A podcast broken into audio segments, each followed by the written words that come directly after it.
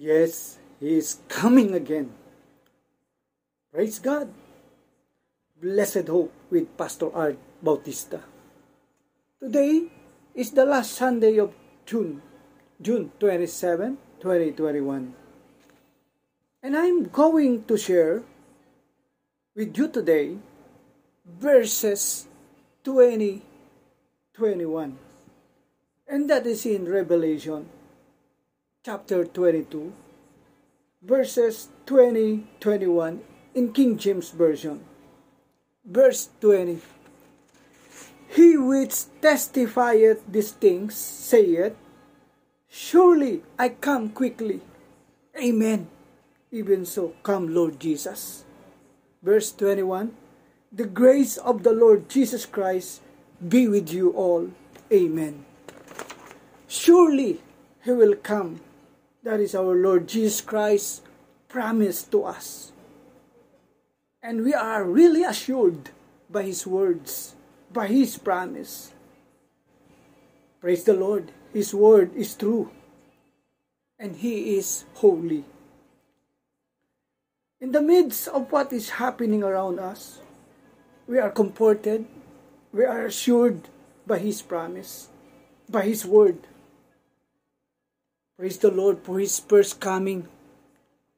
For His first coming 2,000 years ago, we have the gospel of grace. We have the blessed gospel, the gospel of salvation, the gospel of forgiveness. Only we have to believe with all our heart and repent of our sin, turning away from our sin, and believe fully, believe wholeheartedly to our Lord Jesus Christ as our Lamb of God, our Redeemer. Praise God. As we live His gospel, He is our shepherd, the good shepherd. Hallelujah. And praise the Lord, He is coming again. And His coming, we have the gospel of His kingdom. Praise the Lord. We will reign with Him in His millennial kingdom. For 1,000 years, we will reign with Him. Only as we were waiting for Him, let us not grow weary in preaching the good news, in preaching the word, in season and out of season. Ye into all the world. That is His great commission. Before He ascended up in heaven, He lived as instruction to preach the gospel, to preach the good news, and tell people to repent of their sins. Yes, we have that urgency we, for the perishing souls because people will not know the Lord, people will not obey the gospel, they will perish. Eternity, damned in the lake of fire. Yes, there is a coming judgment, there is a coming wrath, the wrath of God. Only the thing we can escape is through our Lord Jesus Christ. Believe in Him. Believe in His Word. Believe in His promise. Glory to God. As you see, in the book of Revelation, the Lord Jesus Christ testifies all the things that we needed in this world, all the things so we can be, be, be prepared for His coming. And He assured us, He told us that He will come. He will come again.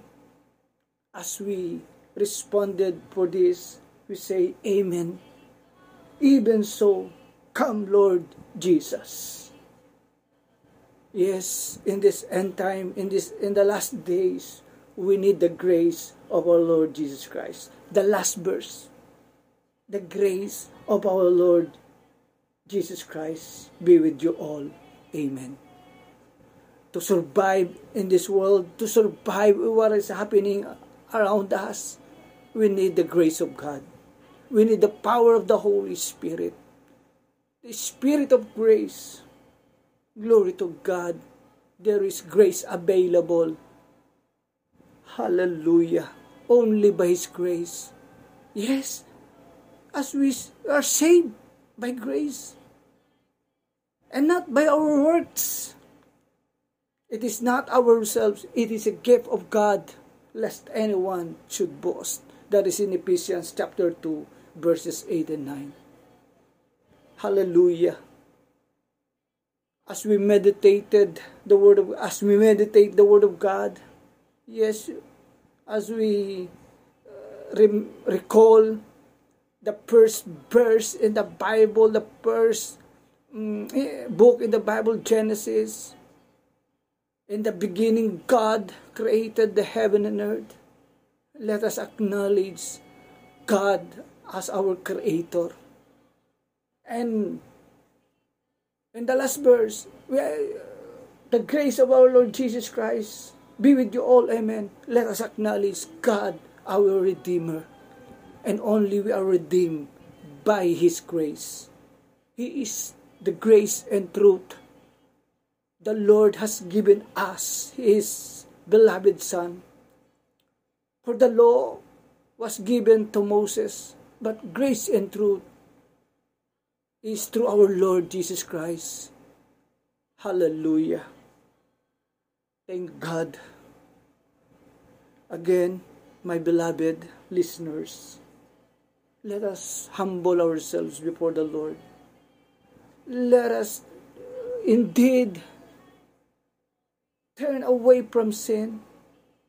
Let us be serious in obeying the Lord with all our life. He is our Lord.